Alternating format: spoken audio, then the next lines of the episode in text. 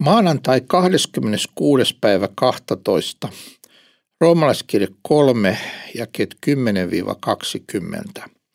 Jumalan antama todistus ihmisestä.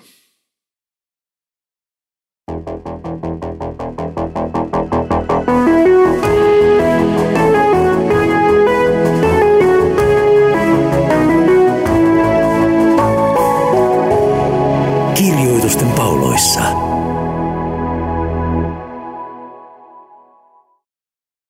Tervetuloa jälleen kuuntelemaan Roomalaiskirje podcastia. Minun nimeni on Leif Nummela. Olemme tulleet eräseen ikään kuin lopputulokseen ja huippukohtaan tässä Paavalin roomalaiskirjan alkuosassa. Hän on nimittäin pyrkinyt perusteellisesti ja yksityiskohtaisesti osoittamaan, että kaikki maapallon ihmiset, yhtä hyvin pakanat eli ei-juutalaiset, joilla ei ole kirjoitettua Jumalan sanaa, Jumalan lakia, ää, kuin juutalaiset, joilla on vanhan testamentin Jumalan laki, kuin kristityt, joilla on vanhan ja uuden testamentin kirjoitettu Jumalan sana, että kaikki ihmiset ovat – rikkoneet sen sanan vastaavat näin syyllisiä ja matkalla itsessään kadotukseen. Ja niin hän tulee tähän lopputulokseen jakeessa 10, Roomaskirja 30. Niin kuin kirjoitettu on, ei ole ketään vanhuskasta, ei ainoatakaan. Ja sitten hän alkaa sellaisen selostuksen ja, ja, ja kertoo ikään kuin sellaisen todistuksen, jonka Jumala antaa ihmisestä. Ihmisestä, jonka Jumala on luonut ja jolle Jumala on puhunut sanassaan ja joka kuitenkin on sellainen kuin tämä todistus tässä kuvaa. Toivon, että olet jaksanut kuunnella näitä podcastia, vaikka näissä täällä roomalaiskirjan alkupuolella, kun olemme yksityiskohtaisesti ja jakelta tätä kulkeneet läpi, niin täällä on hyvin paljon tällaista, niin kuin äh, voisi sanoa lainausmerkeissä synkkää kuvausta siitä, miten ihminen on poikennut pois ja rikkunut Jumalan tahdon ja ei ole Jumalan edessä vanhuskas ja otollinen.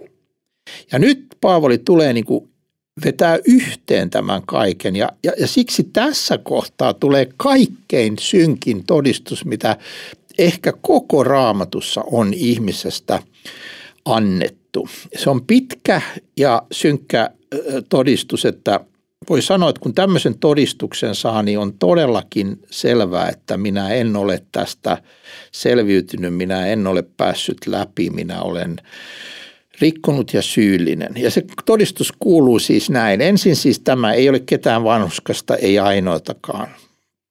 Ja huomaa, että Paavali sanoo muuten, että niin kuin kirjoitettu on, eli tämä on niin kuin vanhan testamentin koottu todistus myös ihmisestä ja myös uuden testamentin. Ei ole ketään vanhuskasta, ei ainoatakaan.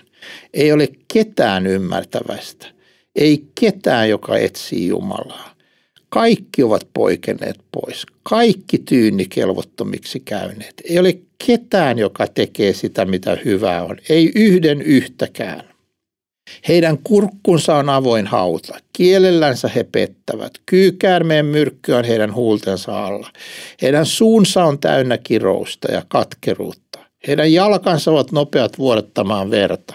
Hävitys ja kurjuus on heidän teillänsä, ja rauhan tietä he eivät tunne. Ei ole Jumalan pelko heidän silmänsä edessä. Mutta me tiedämme, että kaiken, minkä laki sanoo, sen se puhuu lainalaisille, että jokainen suu tukittaisiin ja koko maailma tulisi syylliseksi Jumalan edessä. Sen tähden, ettei mikään liha tule hänen edessään vanhuskaksi lain teosta, sillä lain kautta tulee synnin tunto. Siinä on se synkkä, pitkä todistus ihmisestä.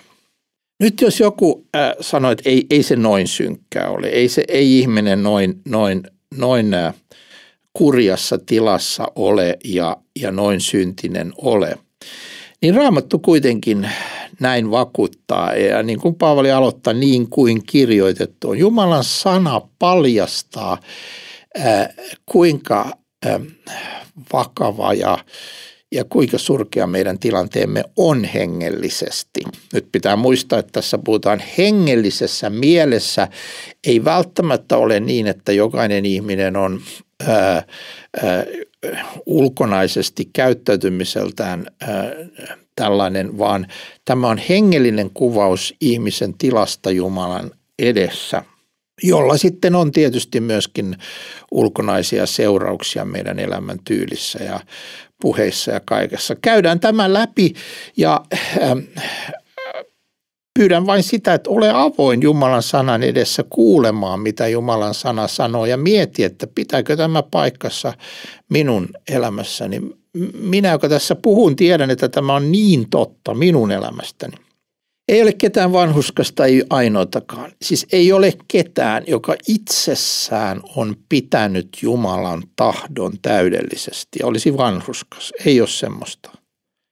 Ei ole ketään ymmärtäväistä, ei ketään, joka etsii Jumalaa. Miten voidaan sanoa, että ei ole ketään ymmärtävästä? Eikö se ole liiottelua? No vaikka olisikin, niin nyt hengellisessä mielessä tämä on totta ei ole ketään, joka ymmärtää näitä asioita itsestään käsin ja monessa kohden me olemme hengellisessä pimeydessä.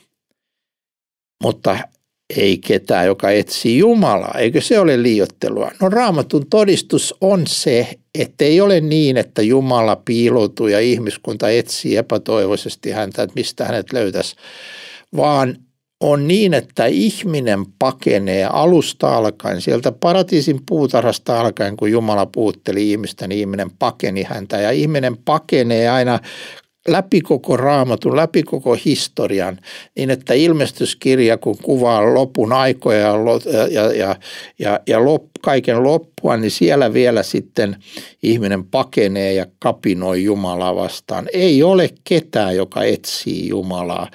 Ää, jos olisi niin, että ihmiset etsivät Jumalaa, niin eivätköhän kaikki kirkot maailmassa olisi täynnä, kaikki raamatut läpi luettu moneen kertaan.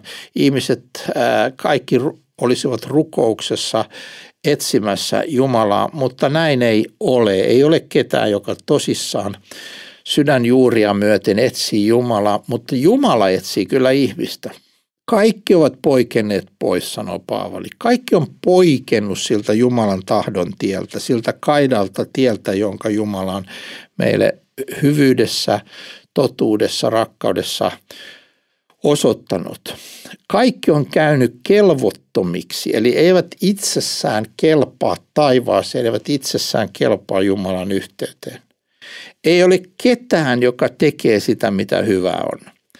Ää, Tietysti on ihmisiä, jotka tekee yksittäisiä hyviä tekoja, mutta nekin voidaan tehdä sitten väärästä motiivista, mutta pohjimmiltaan ei ole ketään, mitä tekee sitä, mikä hyvä on. Ei yhden yhtäkään.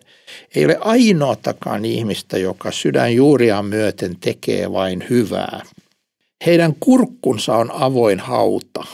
Siis – Kielellänsä he pettävät, kyykärmen myrkkyä heidän huultensa alla. Siinä puhutaan meidän ää, puheestamme. Heidän suunsa on täynnä kirousta ja katkerusta. Kuinka paljon pahaa saadaan aikaa puheella. Kuinka paljon haavoittumista, loukkaantumista, itkua, tuskaa, epätoivoa saadaan aikaan puheella. Kuinka paljon valhetta, kuinka paljon petosta – ihmisten puheet sisältävätkään. Niin, että Paavali vanhan testamenttiin Jumalan sanaan tukeutuen kirjoittaa, että heidän suunsa on täynnä kirousta ja katkeruutta. Ja tästä seuraa sitten tästä puheen vääristymisestä ja tästä puheen lankeamisesta seuraa myös ihmisen elämäntyylin ja, ja elämän vääristyminen. Heidän jalkansa ovat nopeat vuodettamaan verta. Hävitys ja kurjuus on heidän teillänsä. Rauhan tietä he eivät tunne.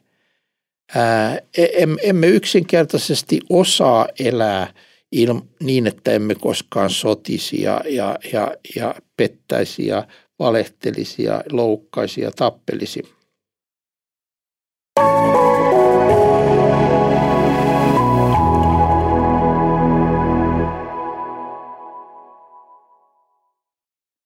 Tätä äänitetään aikana, jolloin käydään järkyttävää Ukrainan sotaa, niin sen sodan alkaessa haastateltiin ihmisiä. Useampi ihminen sanoi uutisin haastattelussa, että en olisi uskonut, että enää sotaa tulee. Tämä on hämmästyttävää, että ihmiset sanovat näin, koska jos pitää silmänsä auki ja seuraa maailmaa, niin maailmassa on ollut, ää, olikohan se muistaakseni joku 140 ää, aseellista konfliktia toisen maailmansodan jälkeen. Sitä nyt ei vaan ole ollut tässä ihan meidän lähellä – viime aikoina sotaa, mutta nyt on. Ja nyt me olemme nähneet sen kaikessa hävityksessään ja kurjuudessaan. Heidän jalkansa ovat nopeat vuodattamaan verta. Hävitys ja kurjuus on heidän tiellensä. Rauhan tietä he eivät tunne. Kuinka vaikea on saada aikaan rauhaa, ylläpitää sitä edes perheessä, edes kahden ihmisen välissä, edes ystävien välissä, puhumattakaan kansojen välissä – ihmisryhmien välissä. Tämä todistus on mielestäni tosi, se on tosi minusta, se on tosi ihmiskunnasta, se on, se on rehellinen, se on, se on syvällinen se koko tämä todistus siitä, millainen ihminen on. Ja edelleen Paavali jatkaa, ei ole Jumalan pelko heidän silmäinsä edessä. Ei, jos ihminen tajuaisi, että hän on vastuussa Jumalalle ja menossa Jumalan eteen vastaamaan elämästä, niin kuinka, kuinka toisella tavalla hän eläisikään, kuinka tarkkaan hän pyrkisi noudattamaan Jumalan tahtoa ja rakastamaan lähimmäistään, mutta ei ole Jumalan pelko heidän silmänsä edessä. Mutta Paavali sanoo, me tiedämme, että kaiken, minkä laki sanoo, ja tässä laki on nyt siis puhunut ää, ää, voimakkaasti, lahjomattomasti, kovaa kieltä siitä, millaisia me olemme. Minkä laki sanoo, sen se puhuu lain alaisille, että jokainen suu tukittaisiin ja koko maailma tulisi syylliseksi Jumalan edessä. Siis laki, kun syyttää ihmistä, olipa hän juutalainen, ei-juutalainen, kristitty, kuka tahansa, niin kun laki syyttää ihmistä, niin se tukkii jokaisen suun. Kukaan ei voi väittää vastaan, sanoa, että en minä ole tällainen, minun kieleni ei puhu pahaa, minun jalkani ei ole nopeat vuodattamaan verta, minä en ole tällainen. Kukaan ei voi sanoa rehellisesti näin, vaan jokaisen suu tukitaan ja koko maailma, kaikki maapallon asukkaat tulee syylliseksi Jumalan edessä. Sen tähden ettei mikään liha tule hänen edessään vanhuskaksi lain teoista. Lain kautta tulee synnin tunto. Tämä on, nyt, tämä on nyt päätös pitkälle jaksolle ja kun me jatkamme tästä eteenpäin, niin Paavali alkaa julistaa aivan mahtavaa, ihanaa evankeliumia, joten jos olet ajatellut, että onpa tämä synkkää, niin kohta seuraavasta jaksosta alkaen tulee ihanaa evankeliumia äh, Paavalin tekstissä, mutta tämä pitää ensin tajuta. Kun menee lääkärille, niin minä en voi ymmärtää iloita lääkkeestä, joka minut parantaa, tai leikkauksesta, joka minut parantaa, ellei minä tiedä, miten vakavasta taudista oli kysymys. Mitä enemmän tajuan, kuinka syvästi ja vakavasti sairastin, ja sitten jos minä paranen – niin mistä kiitollisempi olen. Ja nyt kun koko maailman tulee syylliseksi Jumalan edessä ja mikään liha ei tule hänen edestään vanhuskaksi lainteosta, koska lain kautta tulee synnin tunto. Laki, tämmöisten tekstien lukeminen, mitä olemme tässä podcastissa tänään lukeneet, niin se vain osoittaa, että me olemme syntisiä. Se antaa sen tunnon ja ymmärryksen, että minä olen rikkonut, minä todella tarvitsen pelastusta, minä todella tarvitsen apua, minä tarvitsen itseni ulkopuolelta vapahtajan. Ja sellainen vapahtaja on olemassa ja siitä me puhumme seuraavasta jaksosta alkaen. Kiitos.